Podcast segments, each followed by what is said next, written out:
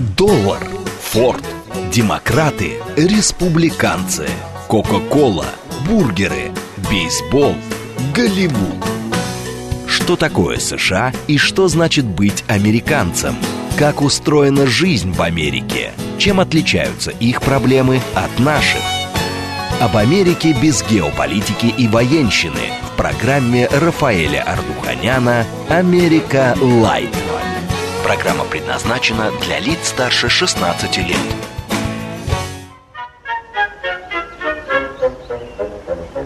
Америка России подарила пароход.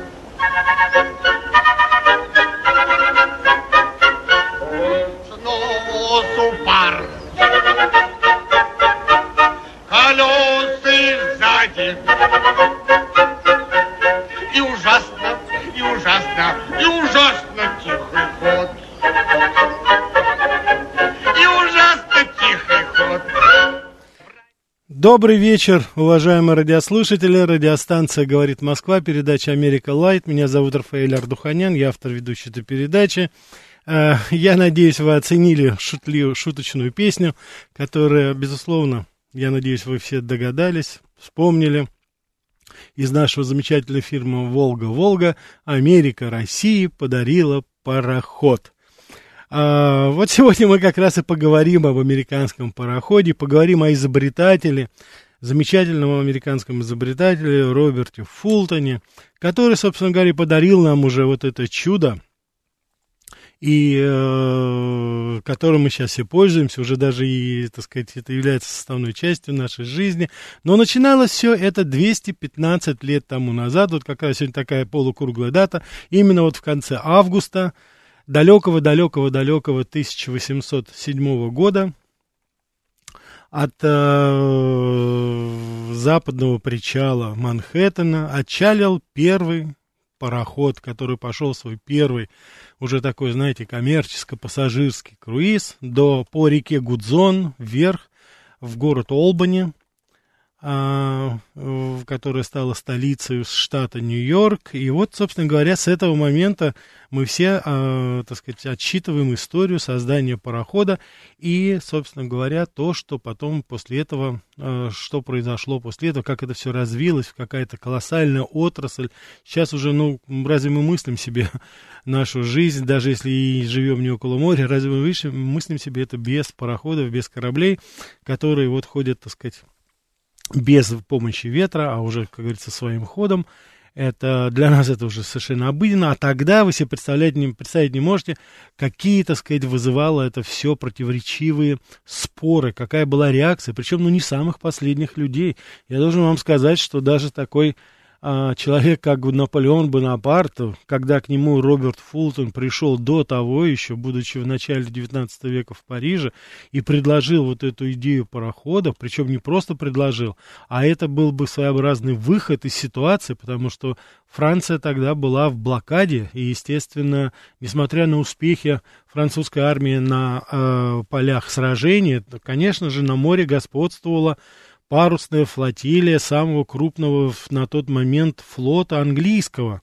И кто знает, может быть, э, если бы Наполеон тогда принял бы правильное решение, неизвестно, как бы сложились знаменитые наполеоновские войны, потому что вот эта э, морская блокада, которую возглавляла Англия, она сыграла существенную роль, если не решающую роль в поражении Наполеона, особенно вот на первых порах, когда он не смог развить свой успех там, и потом ему пришлось воевать, что называется, на два фронта. Так что вот видите, как эм, э, высмеяв Роберта Фултона, который обиделся, уехал обратно в Америку, но тем не менее, это потом уже, э, я расскажу вам немножко попозже, когда уже э, Наполеона Бонапарта будут вести в его первую ссылку на остров Эльба, он вспомнит о своих словах и вспомнит о Фултоне, о Роберте Фултоне, о том чудаковатом американце, который предлагал ему, оказывается, очень и очень, э, так сказать, э, э, нужное на тот момент, а может быть и судьбоносное даже для него изобретение, которое могло бы помочь э, молодой французской республике, а потом уже и империи. Так, у нас, как всегда, передача «Диалог». Всегда буду рад выслушать ваше мнение, ваши вопросы. СМС-портал 925-8888-94-8. Телеграмм для сообщений «Говорит МСК Бот». Прямой эфир 495-73-73-94-8. Телеграмм-канал «Радио говорит МСК». А, уважаемые радиослушатели, я хотел бы сразу в начале передачи, многие из вас спрашивают, и вот в ваших посланиях, где еще можно прочитать, допустим, посмотреть э, материалы, которые я готовлю помимо этой передачи мои там выступления в ток-шоу, может быть, так сказать, мои статьи, которые я пишу для других изданий, в том числе иностранных изданий. Я признаю только одну сеть, это сеть ВКонтакте. Вы можете там найти меня, Ардуханян Рафаэль. Я выкладываю там все материалы, которые я не успеваю по тем или иным причинам озвучить здесь, хотя стараюсь максимально все-таки вот именно в своих радиопередачах и в «Револьвере», и вот здесь сейчас в «Америка Лайт» донести до вас определенную, ну, на мой взгляд, интересную информацию о Соединенных Штатах Америки, не только о политике, но и повседневной повседневной жизни. Поэтому заходите, пожалуйста, ВКонтакте, смотрите, оставляйте. Это исключительно такой, знаете, деловой, скажем так, мой сайт. И вы там не увидите там собачечек, кошечек, и уж тем более не увидите, допустим, там места, куда я езжу, куда отдыхаю. Нет, это исключительно вот для, так сказать, того, чтобы, если вам интересно, это можно, так сказать, здесь нам такую связь установить, чтобы вы высказывали свое мнение по поводу моих каких-то там других, допустим, статей. Многие из вас уже это делают, я вам искренне благодарен, добро пожаловать. Вот, и я, поверьте, обещаю вам, что насколько вы будете уважать мою, так сказать, приватность, частную жизнь, я буду в таким же уважением относиться и к вашей. Мы с вами будем здесь на этом сайте, на вот этом ресурсе обсуждать исключительно те проблемы, которые стоят перед нашей страной. И судя по тому, как вы отреагируете, эта тема, она интересует многих из вас. Так что мы можем с вами еще один канал такой установить, где будем общаться, я думаю, к вящему и вашему, и моему, как говорится, и удовольствию, и самое главное, пользе. Так, спасибо уже звонки, уже это, но мы немножечко поговорим. Дело в том, что я хочу сказать, что сама идея, первая попытка применить пар к движению судна, она была сделана еще испанцем Бласко де Гаре, это 1543 год. А Леонардо да Винчи также тоже это делал. Да, сохранились его наброски судна, которое снабжалось такими, знаете, лопастями, так сказать, вращающимся. Вот. И в 1705 году француз Дени Папин поставил на лодку изобретенную им пароатмосферную машину, получил результат, но это, как говорится, все не имело практического выхода, практического применения. И вот именно, именно с Робертом Фултоном связывают уже совершенно конкретное создание, запатентованное создание вот именно парохода. Я, кстати, хочу сказать, что сам термин «пароход», он появился в 1815 году, немножко позже, в журнале «Сын Отечества». Это тогда, когда появились первые пароходы уже в России. И Роберт Футон, он, кстати, теснейшим образом был связан как раз вот с Россией, потому что он предлагал свое изобретение не только Наполеону, не только англичанам, а он это также предлагал и э, российскому императору Александру Первому. И, кстати, он получил всяческую поддержку и одобрение. Глубокому сожалению, глубокому сожалению, несмотря на то, что император Александр Первый дал Роберту Фултону, что называется, карт-бланш, установить, так сказать, и построить вот это сообщение. Первый маршрут, он э, был предначертан, это Петербург-Кронштадт. К глубокому сожалению, в 1813 году, когда это все получилось, э, ну, так получилось, что Роберт Фултон уже скончался, он не успел это сделать. Но он все равно сумел оставить свой э, след вот в России, и очень такой, не, я думаю, неожиданный даже немножко. Те из вас, уважаемые радиослушатели, кто был в Санкт-Петербурге, наверняка знают такой полицейский мост. Это находится прямо через реку Мойку на Невском проспекте. И э, вы, если вот, так сказать, если не знали, допустим, я бы хотел, чтобы вы обратили на это внимание. Вот, и э, там как раз вот э,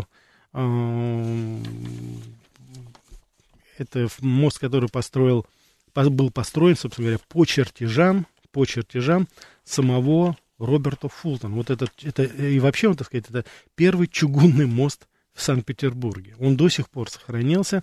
Он был построен... Э, Роберт Фултон его опубликовал чертежи в Лондоне. И заинтересовался это именно в 1806 году в Санкт-Петербурге, в Санкт-Петербурге решили расширить мост через Мойку. И решили, ну а что скупиться, давайте построим хороший, так сказать, взяли чертежи тогда еще не очень известного инженера и построили. Вот. И использовали вот именно эту идею. Вот, мост там назывался Зеленый, потом полицейский. И, как я уже сказал, это был первый чугунный мост. И, кстати, потом по его образцу стали строить очень многие мосты э, и через Мойку, и в, в самом Санкт-Петербурге. Так что, видите, он успел невольно оставить. Давайте у нас э, полная линия, давайте потихонечку брать. Слушаю вас. Добрый вечер. Алло. Да. Алло. Добрый вечер, Рафаэль. Добрый вечер. Огромное спасибо за передачу. Мгм. По-моему, если мне память не изменяет, у вас уже была передача про Роберта Фултона. Ну, тем не менее, все равно очень интересно слушать. э, Вы знаете, нет, ярких, э, именно по Робе, о Роберте Фултоне конкретно не была передача. Я, может быть, упоминал, конечно, вот. Нет, вы как раз про проходы, как раз тоже я помню, что это было. Ну, не, не суть. Все равно, в любом случае, это невероятно интересно, так что я Мгм. очень-очень вам признателен. Скажите, пожалуйста, вот такой вопрос. Вы сказали, что вы ВКонтакте есть, да, вот, э, если вас найти. Э, Если вам писать, э, вы, вы найдете время, чтобы ответить э, интересующие вопросы? Или, или это вряд ли может получиться? Вы понимаете, в чем дело? Если у меня будет время, я обязательно, конечно же, отвечу. Я иногда отвечаю. Просто, ну, вы сами понимаете, просто в связи с объемом я не так часто могу заходить. Но, безусловно, когда будут какие-то вопросы, конкретно я буду стараться отвечать. Просто не в защите, если Да, не отреагирую. Не, не только по Америке, вообще, как вот вы говорите, у вас же такой широкий круг э, знаний, э, общения. Я вас Ну. вижу частенько в программе этого Дмитрия Куликова. Да, Вот, да, да, да, э, да. Ну вот как вот. раз, э, ну, естественно, это политические, политологические вопросы, Да. потому что, да. То есть можно, можно, если что, и вопросы политики. Ну, пожалуйста, тоже вот. конечно, конечно, конечно, да, да, да, задавайте, и я буду по мере возможности отвечать. Спасибо. Спасибо. Давайте еще возьмем. Да, слушаю вас. Добрый вечер. Это Виктор 26. Да, Виктор Благодарю 26. за эфир э, Подмосковья. Уважаемый Рафаэль, не забудьте, пожалуйста, вы все-таки у нас публичное лицо, Мгм. Э, более, как говорится, э, осведомленный, чем некоторые товарищи. Расскажите, пожалуйста, Титанику помогли или нет? Э, Вот в Я этом понял. вопросе давайте разберемся. Большое спасибо. Спасибо, Удачи. да, Благодарю. хорошо. Ну, по поводу Титаника, я как-то так предполагал, что, может быть, да, придется как-то и эту тему затронуть. Значит, Титанику помогла э, грубейшая ошибка капитана корабля. Грубейшая ошибка капитана корабля, нерадивость команды, нерадивость радиста, который тогда передавал за большие деньги телеграммы богатых пассажиров.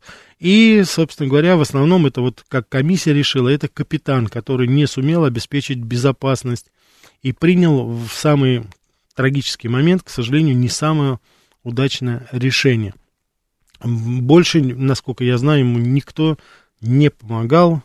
Титаник сделал все сам.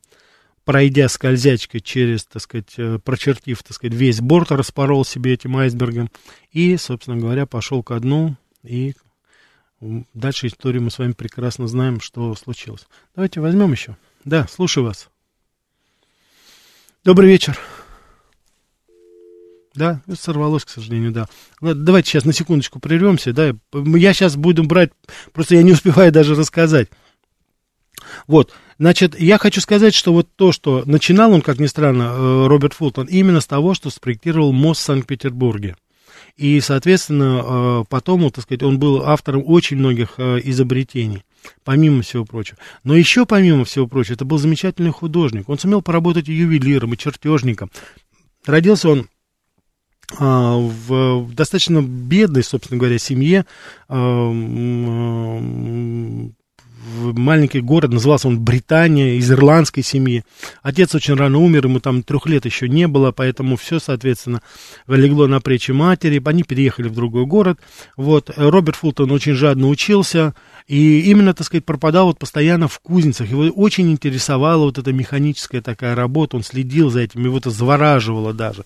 Поэтому с самого начала он, как бы, знаете, уже был предопределено, что он будет в той или иной форме вот заниматься именно вот механикой такой. И когда там детишки играли, он за- за- забирался в эту кузницу, собирал, помогал кузнецу, самые разнообразные мастерил подделки. И, в- и тогда он уже, собственно говоря, вот уже в 13 лет он составил свой первый технический чертеж. И вот в 13 лет, это значит, представьте себе, он уже очертил, сделал, так сказать, набросок вот этого будущего корабля. То есть это была какая-то идея.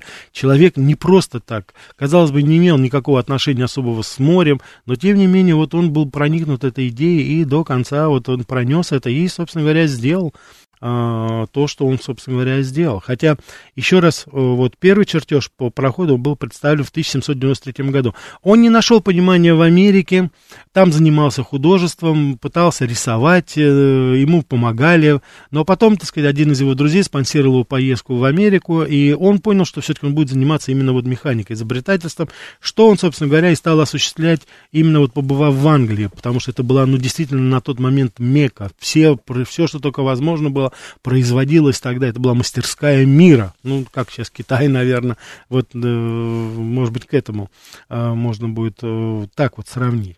Но, к его удивлению, вот когда он изобрел, собственно говоря, вот этот первый пароход с правомашиной, он очень удивился, что это все посчитали какой-то безделушкой. Я уже вам говорил, что Наполеон это не принял. Да и в Англии поначалу не очень воспринималось это всерьез. Вот. И он был действительно очень поражен.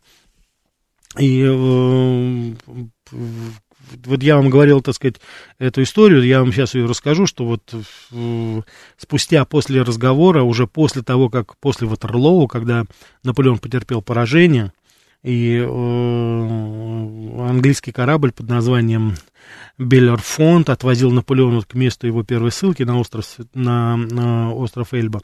Вот, и в открытом море английский корабль встретился с пароходом Фултон, который двигался при помощи уже паровых двигателей. Вот Наполеон уже тогда, отправляясь в ссылку, да, про, простите, я могу ошибиться, не, не на Эльбу, а уже на, э, так сказать, остров Святой Елены, это уже туда, в Южную Атлантику. И вот тогда, э, это вот мы ссылаемся сейчас на графа Мирабо, он говорил в своих мемуарах, писал, что Наполеон тогда сказал, что, господи, не прислушался я э, к словам Фултона, и из-за этого я потерял корону. Вот Наполеон уже тогда, видите, он осознал, что какую он, так сказать, сделал все-таки а, ошибку колоссальную. Но я хочу сказать, что на этом не ограничивалась деятельность Фултона и даже в этом.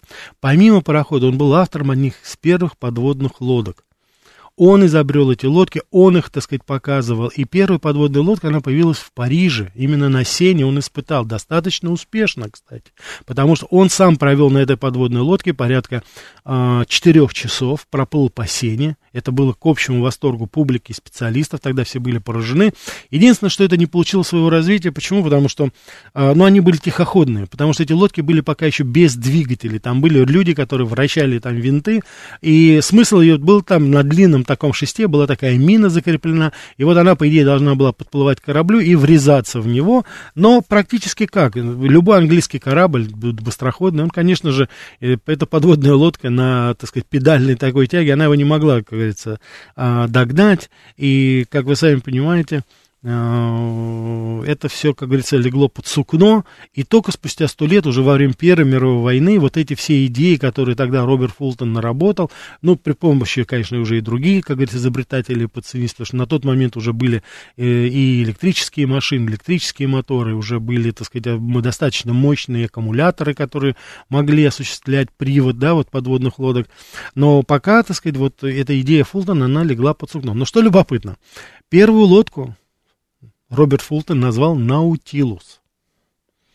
Наутилус. И всем это достоверный факт, что Жюль Верн, когда писал своего знаменитого капитана Нему, он взял за основу как раз вот эту лодку Фултона, Наутилус, подводную лодку, и он ее уже описал уже, конечно, попозже, во второй половине 19 века, уже вот как прототип той суперподводной лодки, которая помогала капитану Немо бороздить, так сказать, подводные просторы мира и, так сказать, э, которая была там само совершенство, что называется, последнее слово техники, вот по тем, по, даже по тем масштабам, которые были. Поэтому Конечно же, э, еще раз вот мы должны с вами понять, что здесь, конечно же, это было достаточно, э, было достаточно широкий очень спектр интересов этого человека. Э, он прожил не очень большую жизнь, к сожалению, всего 50 лет. Очень трагически, так сказать, оборвалась его жизнь. Я расскажу во второй части, как это, что это, как, как это произошло. Это тоже, кстати, в очень большой степени характеризует этого человека. И, как вы сами понимаете, вот так вот поездив, так сказать, по Европе. И я, кстати, хочу сказать, что Александр I, он был, что называется, постоянно на связи, потому что Роберт Фултон в свое время обратился с идеей, вот, так сказать, о строительстве парохода, он обратился к нашему посланнику в Америке. Он очень долго с ним, так сказать, э, это был, если мне не изменяет память, граф Дашков, Дашков, вот, и они обсуждали как раз это, и э, это было, вот, как ни странно, именно нашим правительством, российским, эта идея была воспринята достаточно э, с большим интересом, то есть сразу как-то в, в России поняли, что это будет действительно, ну, достаточно полезное для всех нас, для, прежде всего, кажется, для России дело, и действительно, вот, э, я уже сказал, что Александр I, как только узнал и списавшись, они сразу дали ему такой карбланш, дали ему патент на то, чтобы он будет развивать не только в Петербурге, но и во всех речных хозяйствах. И надо сказать, что э, Роберт Фултон планировал переехать, только вот преждевременная трагическая смерть, она оборвала это его планы. Ему предлагали, он сам писал в своих письмах, говорил, что столько, столько мне платят в России, говорит, я, говорю, мне ни в одной стране не платили. И он с таким энтузиазмом к этому ко всему отнесся и планировал, что он и э, на Волге прежде всего, и даже говорили, что и на сибирских реках у него были планы вот обеспечить вот это пароходное сообщение тогда построить вот эти первые пароходы, чтобы э, связать такую огромную страну, потому что, я думаю, вы прекрасно понимаете, если, может быть, еще в Америке можно было как-то говорить, там, Миссисипи река, то, э, ну, европейские реки, допустим, та же Сена или та же Темза в Англии, ну, они ни в какое сравнение не шли с нашими реками. Я не говорю о Волга, ну, уж там о сибирских реках вообще никакого сравнения. Поэтому, конечно, там простор был для вот этого изобретателя абсолютно колоссальный, и э, действительно он, так сказать, э, кто знает, мог бы быть, наверное, наверное, вот был бы в череде многих специалистов Европы, которые внесли свой вклад в развитие а, промышленности, в развитии индустрии уже у нас здесь в стране. Но и на этом даже не закончится, потому что я уже говорил, что он получил очень хорошее художественное образование, иногда зарабатывал на жизнь ну, живописью. Допустим, в 1800 году, когда он находился в Париже, он неожиданно придумал написать огромное живописное полотно и разместить его на специально построенном круглом здании. Он думал, что люди будут приходить, смотреть, вот как бы такая будет панорама. Это вот первая панорама, уважаемые радиослушатели. Те из вас, кто были в Париже, наверняка помнят, есть такая улица панорамы, так она и называется. Вот, это Фултон написал вот для этого как раз вот э, э, одну из своих картин. Причем, как ни странно, многие говорят, что это это, э, так сказать, э, панорама это утеряна, но изначально она называлась «Пожар Москвы». Причем это было написано до пожара 1712 года, когда действительно сгорела Москва, и говорили, что это просто был, может быть, там пожар в 16 веке, который был. И в какой-то степени все очень удивились, потому что а, когда в 1712 году и случился этот знаменитый пожар, когда наполеоновские войска, и не только наполеоновские войска, подожгли Москву, то все были удивлены, потому что в Париже тогда была уже эта панорама. Вот, но люди не знали, что здесь в данном случае это было простое, ну, я надеюсь, что это было простое совпадение, потому что Фултон не воочию горящую Москву он фактически, так сказать, же не видел. И до вот знаменитого пожара Москвы оставалось 12 лет еще, то есть 1800 год. Конечно, это был какой-то вроде бы другой пожар. Вот. Но он вел переписку с российскими войсками вот, по поводу патента на строительство пароходов. И э, он как раз, я, вот, я уже сказал, что он обратился, предлагая свои услуги. И вот первая линия, которую... Э, он планировал сделать, это была линия вот между Петербургом и Кронштадтом. Но, к сожалению, вот эта переписка, она затянулась, понимаете, потому что это можно было бы сделать еще до войны 1712 года, потому что это было за 1809-1810 год, когда он обратился. Но это все вот так вот, знаете, отложилось, отложилось, и в конечном итоге началась война, и уже, конечно, было не до строительства каких-либо пароходов. Э, вот, и... Хотя вот э, Александр I даровал Фултону исключительное право на постройку пароходов в России в течение 15 лет, э, вот, и именно в октябре 1812 года. Так что, вот видите, здесь как-то получилось, что даже невзирая на войну, все-таки это каким-то образом пытались сдвинуть это с, с места. А, вот, и а, я должен сказать, что последнее свое, вот в честь, так сказать, своей его связи с Россией, вот, вот, и несмотря на то, что Фултон не успел доехать до России, он воодушевлен был этими перспективами, и один из кораблей, которых он построил в Америке, он назвал, это последнее построенное судно в Америке было, он назвал его «Император России», «The Emperor of Russia». Вот, но уже начались военные действия не только России с Францией, но и США с Англией. Я хочу напомнить, что и в 1812 году была не только война России с Наполеоном, но еще Англия с э, Америкой. Тогда Англия еще раз попыталась вторгнуться и вернуть себе колонию, но это было безуспешно, хотя Белый дом они успели спалить. Вот. Сейчас у нас перерыв, интереснейший выпуск новостей, потом продолжим. Что такое США и что значит быть американцем? Как устроена жизнь в Америке? Чем отличаются их проблемы от наших? Об Америке без геополитики и военщины в программе Рафаэля Ардуханяна «Америка. Лайт». Добрый вечер, уважаемые радиослушатели. Радиостанция «Говорит Москва», передача «Америка Лайт». С вами Рафаэль Ардуханян. Сегодня мы говорим с вами о замечательном американском изобретателе Роберте Фултоне, человек, который подарил нам пароход. Первый рейс 215 лет тому назад, в 1807 году, в конце августа. Первая коммерческая, уже, как говорится, настоящая э, так сказать, пароходное сообщение было установлено между Нью-Йорком и городом Олбани по реке Гудзон. Тогда как раз э, он, собственно говоря, и начинает курсировать, и при этом, так сказать, вот мы с вами прекрасно понимаем, весь мир, собственно говоря, ведет отчет именно вот с этого момента, да. У нас передача «Диалог», смс-портал 925-88-88-94-8, телеграмм для сообщений «Говорит МСК Бот», прямой эфир 495-73-73-94-8, телеграм-канал «Радио говорит МСК».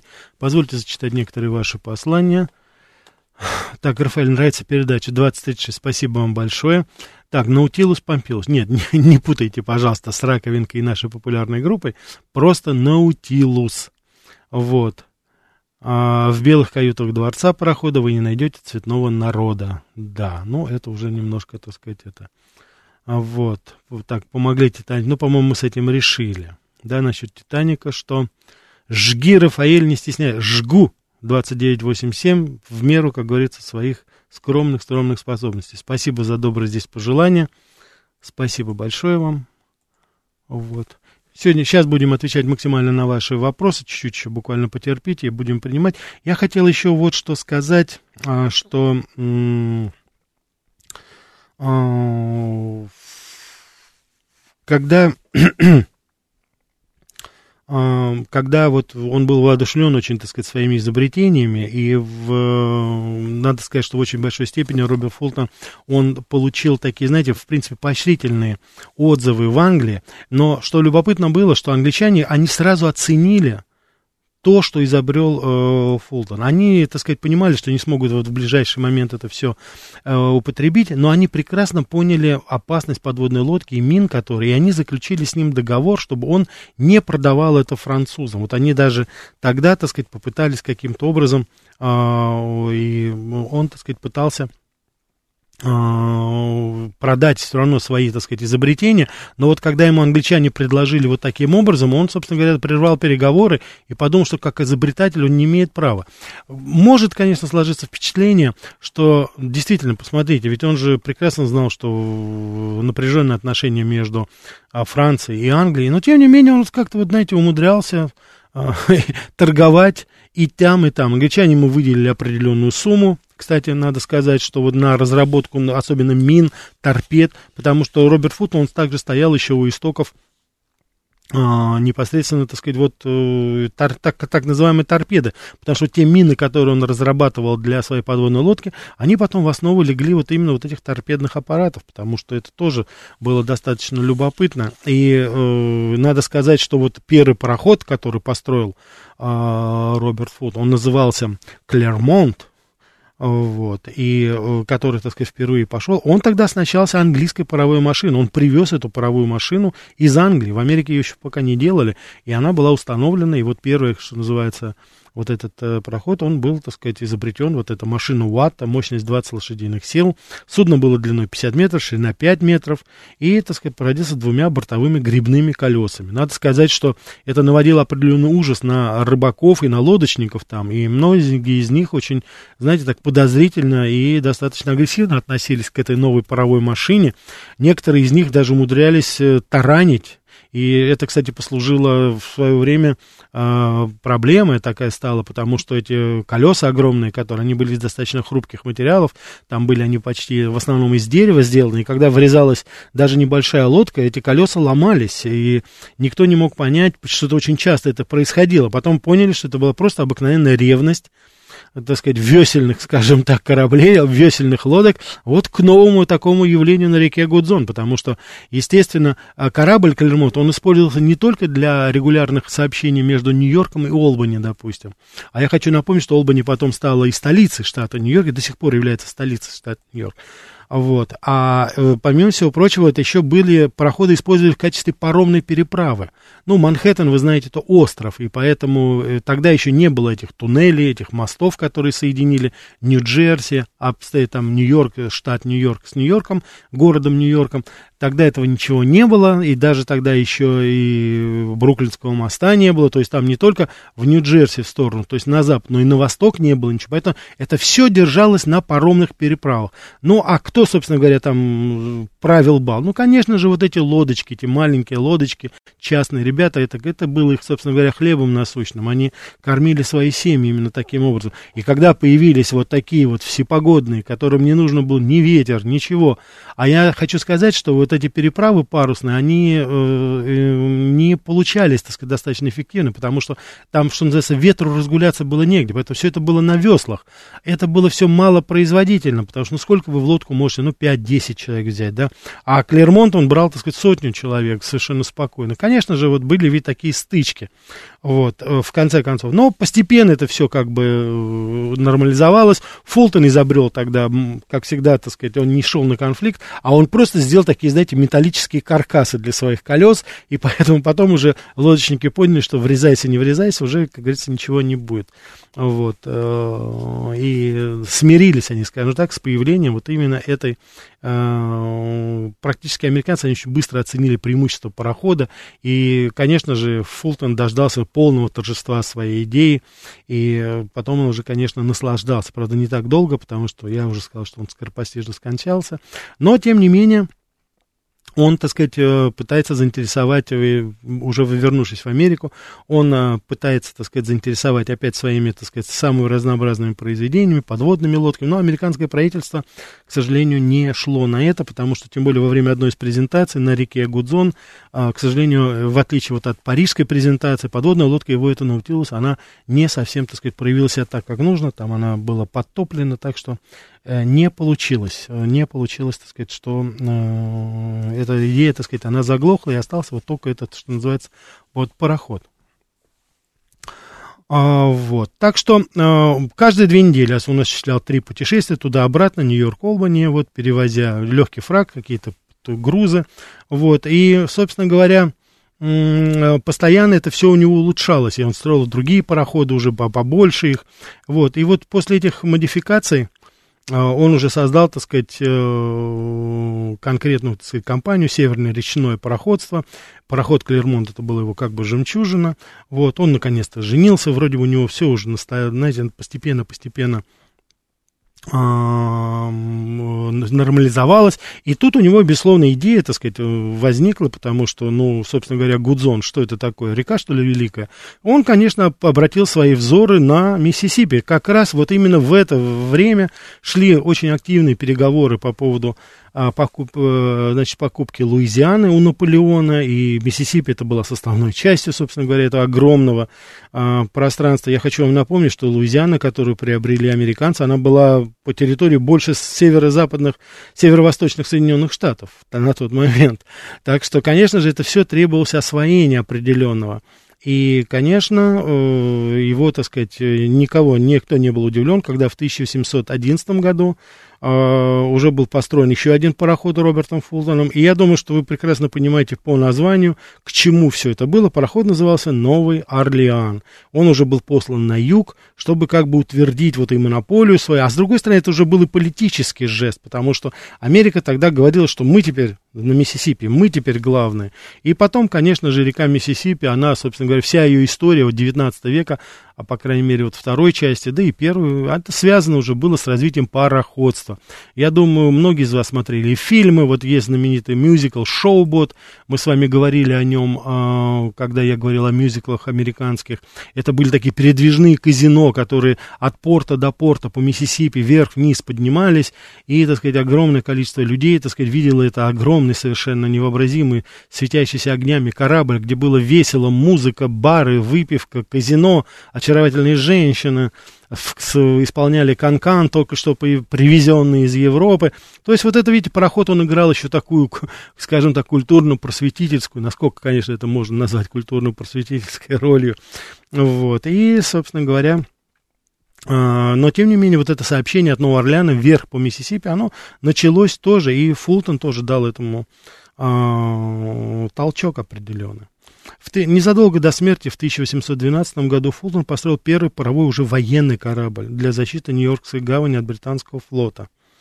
Вот. Он сначала назывался как-то так странно Дема Логос, потом его назвали уже в честь самого изобретателя Фултон. Вот. У него уже были два параллельных корпуса, гребные колеса между ними, вот, потому что, видите, он уже как бы спрятал колесо, чтобы не, а, повреж... не было повреждения огнестрельным оружием, вот. А, уже там были, видите, компоновка военная, паровой котел в одном месте, двигатель находился в другом. Вот, водоизмещение, кстати, было приличное, это почти 2745 тонн. Длина 45 метров, скорость была 6 узлов, вот, и прошел испытания, но, к сожалению, не успел он, этот 14 год, он не успел вот использоваться в этом сражении, но сам факт его, сам факт его был, э, так сказать, появление англичан, он, конечно, безусловно, задача, потому что англичан это, ну, представляете себе, владычица морей, и она увидела, что ее бывшая колония имеет нечто, чего нет у них.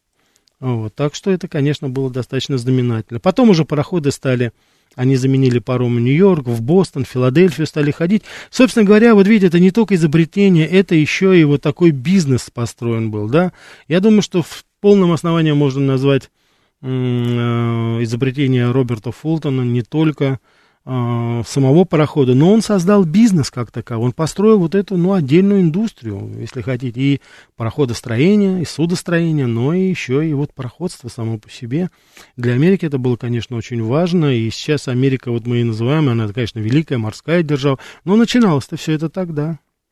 Это все начиналось, как говорится, тогда, поэтому э, э, Хотя, знаете, вот судя по исходу, конечно, Фултон, он, он, к сожалению, он, он, он был замечательный изобретатель, судя по всему, был неплохой человек.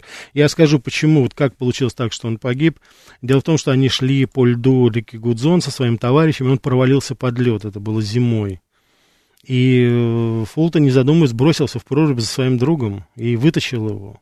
Но, к сожалению, в этот момент он заработал себе двухстороннюю пневмонию, которая тогда не лечилась, и достаточно быстро скончался. Э, и, так сказать, э, к сожалению, вот, как я сказал, в 50 лет, так сказать, он умер от двухстороннего воспаления легких, спасти его было невозможно. Но к тому времени он уже, несмотря на то, что он был такую активную деятельность предпринял, тем не менее, как бизнес, как бизнес-план, скажем так, для него это не сработало, потому что он потратил очень много из своих капиталов на тяжбы по поводу нарушения его а, патентных прав на пароходы, попытках подавить конкурирующих строителей пароходов, они там находили лазейки, государственной монополии. Его очень быстро богатство было исчерпано неудачными подводными проектами.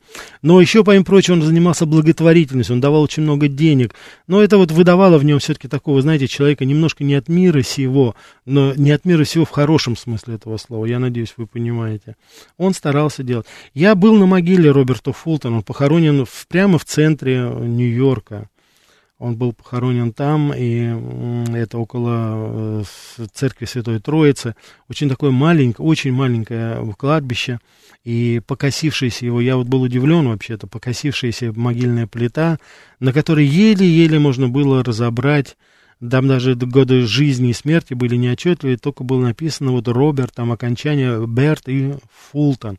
Это было очень странно мне, потому что, ну, вот мы, например, с детских лет, еще со школьной скамьи, мы прекрасно знали, кто изобрел первый пароход. Я не знал так досконально историю этого человека, но, тем не менее, вот такая... Это, я хочу сказать, что это не свойственно для американцев, потому что они очень бережно относятся к своей истории, но вот почему-то в центре Нью-Йорка вот не нашлось этого места. Может быть, за последние годы что-то изменилось, я обязательно уточню у моих американских коллег, но вот, по крайней мере, то, что я, я пару раз и вот здесь, готовясь к передаче, поговорил с двумя своими знакомыми, знакомыми, они, во-первых, были очень удивлены, что я знаю, где похоронен Роберт Фултон. Один из них очень долго вспоминал, кто такой Роберт Фултон. Так что, в общем, там тоже не все так однозначно. Как вы понимаете, Америка сейчас немножко другими вещами занимается, и, соответственно, это э, так сказать, э, уже сказывается, конечно. Ну, ну не до, не до Фултона, что называется сейчас в Америке. Так, вот вы спрашиваете, еще раз хочу повторить, это ВКонтакте. ВКонтакте Ардуханян Рафаэль. Если у вас будут вопросы по текущим политическим событиям, если вас интересует то, что я как журналист, как политолог делаю вне эфира, я пишу для очень многих изданий, пожалуйста, присоединяйтесь, смотрите, высказывайте ваши пожелания, вопросы. Я думаю, что мы будем... Это исключительно деловой сайт, я еще раз хочу повторить, я не буду обременять вас никакой излишней информации, там, личной информации, и я не жду, что и вы будете это делать. Мы с вами просто будем говорить о тех вещах, которые волнуют вас, которые волнуют меня, а самое главное, это то, что волнует всех нас вокруг, здесь, в России. А тем таких очень много, и они, безусловно, не только об Америке, но еще об очень многих вещах. Я думаю, у нас будет неплохой диалог. Так, еще раз напоминаю, сейчас будем брать звонки, уважаемые радиослушатели. СМС-портал 925-88-84-8. Телеграмм для сообщений говорит МСК Бот. Прямой эфир 495-73-73-94-8. Телеграмм-канал радио говорит МСК. Спасибо, здесь комплиментарные сообщения ваши идут. Да, вот я уже, вы уже опережаете, конечно, события. Я хотел, конечно, э, рассказать и об этом, потому что действительно а, память о Роберте Фултоне, она, конечно, живет. То есть люди знают этого человека, но, вы знаете, это не всегда получается так, что знают именно о о самом Роберте Фултоне. Дело в том, что само имя Фултон, оно ассоциируется у очень многих американцев, да и не только американцев, а и очень многих очень многих людей во многих странах совершенно с другим именем, с названием города, в честь кого, собственно говоря, и назвали, потому что сам Роберт Фултон, он родился в Миссури. И именно там вот появился этот город Фултон. И я думаю, что и вы, уважаемые радиослушатели, прекрасно понимаете, что 5 марта, это именно тот город, где 5 марта, если мне память не изменяет, 1946 года, Уинстон Черчилль сказал свою знаменитую фултонскую речь. Это да, это тоже, вот видите, каким-то образом косвенно связано с бедным Робертом Фултоном, где он провозгласил вот это наличие идеи железного занавеса.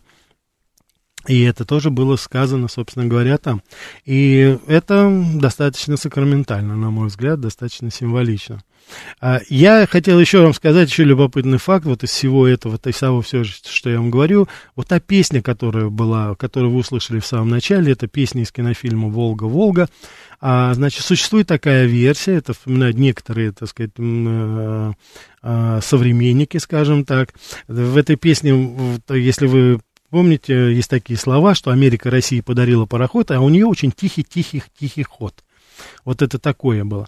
И вот в 1942 году, когда э, в Москву приехали очередные эмиссары от Франклина Делано Рузвельта, и которые нам обещали все-все-все, а кроме, и готовы были, так сказать, сотрудничать, но не открывали второй фронт, а я хочу сказать, что первая, кстати, э, инициатива, первые сроки вот открытия второго фронта во время Второй мировой войны, это было как раз 1942 год. Ну, задержались наши союзнички на два с половиной года.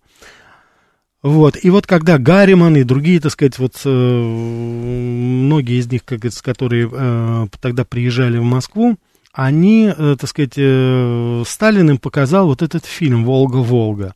И, э, так сказать, они понимали, что Сталин, он, ну, просто так он ничего не делает.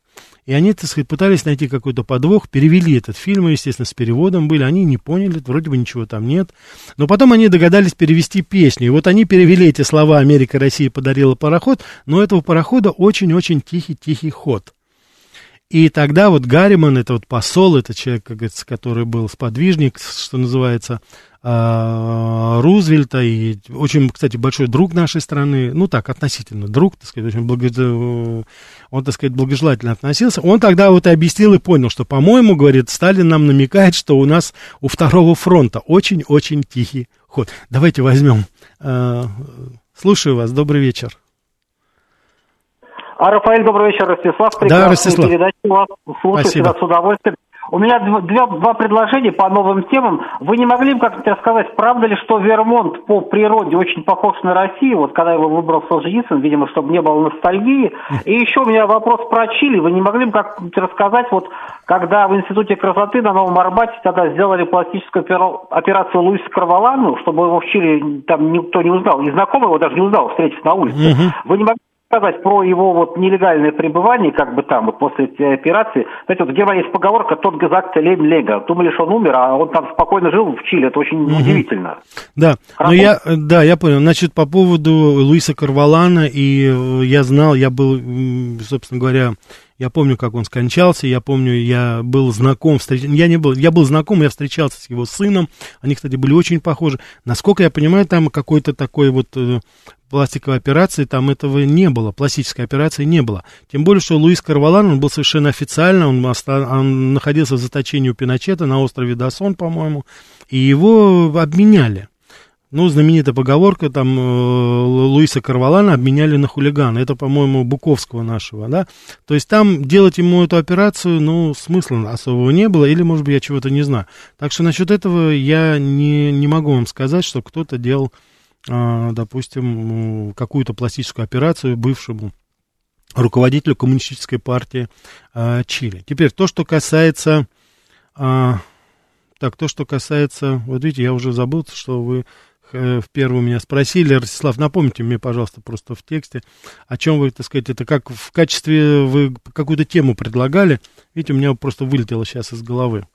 Вот. Это, давайте еще ответим. Да, слушаю вас. Да, добрый вечер. Алло.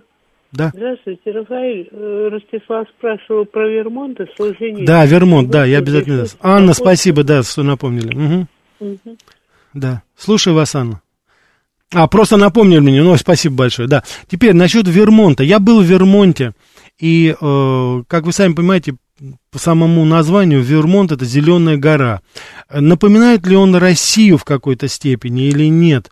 Я не думаю, что он напоминает. Может быть, южную нашу Сибирь, юго-западную Сибирь, может быть, в этой степени. Вот южные Уральские горы, но я там был всего один раз, не могу слишком сравнивать. Но вот основное то, что Вермонт это центр горнолыжного туризма горнолыжной. Это вот начиналась сама индустрия эта, она начиналась как раз вот в Вермонте. Там первые, так сказать, были лыжи. Э, трассы проложены, это делали австрийцы после войны в 1946 году. Я был в этих местах, там, там до сих пор живут выходцы из Австрии, из Германии, говорят с очень таким жутким немецким акцентом. Вот такая австрийская деревня, немецкая деревня, так и называется, и Кухти, соответственно, там. Вот, все нью-йоркцы и вот все, кто живет в больших городах, в Вашингтоне, DC, все, все ездят в Вермонт и летом, вот осенью, это, конечно же, смотреть листопад. Это совершенно потрясающее зрелище. А, можно, ну, как-то частично, может быть, сказать, что это похоже. Есть, наверное, наверняка есть такие места и у нас в России. Но это зеленые горы. Зеленые горы, в основном лиственные леса, это клен, это дубы там есть. И вот когда осенью, когда уже начинает опадать листва, там Соответственно, я не особый специалист в этом, но там достаточно такая интересная роза ветров. Там очень сильные порывы идут. И вот там есть специальные площадки, люди приезжают смотреть, когда порыв ветра, так сказать, вот представьте огромную территорию, когда порыв ветра, так сказать, в одну сторону какую-то определенную дует и сдувает миллионы этих листьев, красные, зеленые, желтые, даже голубоватые какие-то, да, это, конечно, совершенно потрясающее зрелище, как будто миллионы бабочек взлетело в этот момент. Какое-то зрелище э, очень-очень красивое. Э, если, уважаемые радиослушатели, если для вас это, что называется, как-то имеет смысл, может быть, вы знаете такое место у нас, стране, я не слышал просто. Вот. Но наша страна настолько большая, настолько она богата, э, так сказать, вот подобными это. Я убежден, что и у нас есть какие-то такие места. Но э, Солженицын, да, он выбирал это, но он не только выбирал потому. Это было недалеко от Нью-Йорка и от Вашингтона, потому что Вермонт это как раз вот по дороге от Нью-Йорка чуть-чуть выше туда, Нью-Гемпшир, за Коннектикут, это Атлантическое побережье. И он был связан просто с обязательствами своими, он хотел жить, с одной стороны, уединенно, но чтобы это было недалеко от вот центров, таких как Нью-Йорк и остальные остальные. Давайте еще возьмем, успеем, я думаю, взять. Слушаю вас. Добрый вечер. Алло. Да, да. Рафаэль. Да. Меня зовут Роман Бабаян. Здравствуйте. Ой, здравствуйте, Роман. Здравствуйте, Роман. Да, но я постоянный слушатель вашей программы. Спасибо. интересно, вы это знаете. Я просто этот самый, буквально а, пару слов. Я был лично знаком с Луисом Карваланом. Да а, был у него дома в Сантьяго, mm. а, была у него пластическая операция. Его действительно наши обменяли на Буковского. А, и потом его, собственно, почему ему сделали пластическую операцию, его просто потом обратно забросили на территорию Чили для продолжения борьбы. А-а-а. Это я цитирую конкретно его самого. Он мне все это рассказывал у себя дома, показывал там фотографии. А, с женой его я был знаком, с его дочерью. Так что а, была эта история, да. Хотя изначально наши там планировали до этого обмена и операцию, собственно, по его освобождению из этого концентрационного лагеря, там подводную лодку хотели отправить. Да, да, это же на острове, на острове было каком-то, да. Да, совершенно верно. А потом все-таки вот его обменяли, значит, на этого самого Буковского, все правильно, там и песенка это была, да, и было у нее такое интересное продолжение, мы все знаем это продолжение. Да. Ну, а, а, а операцию они ему сделали а, и переправили обратно в Чили для продолжения борьбы, конец цитаты. Я понял, да. Роман, спасибо за уточнение. Ну вот, уважаемые радиослушатели, да, руководство радиокомпании в лице Романова Баяна поправило нам, внесло, как говорится, свои тоже, так сказать, вклад в историческую, так сказать, справедливость, в историческую фактуру, да, на и моей передачи. Спасибо, Роман, вам большое. Уважаемые радиослушатели, всего вам самого доброго, я желаю вам хороших выходных, и увидимся с вами через неделю. До свидания.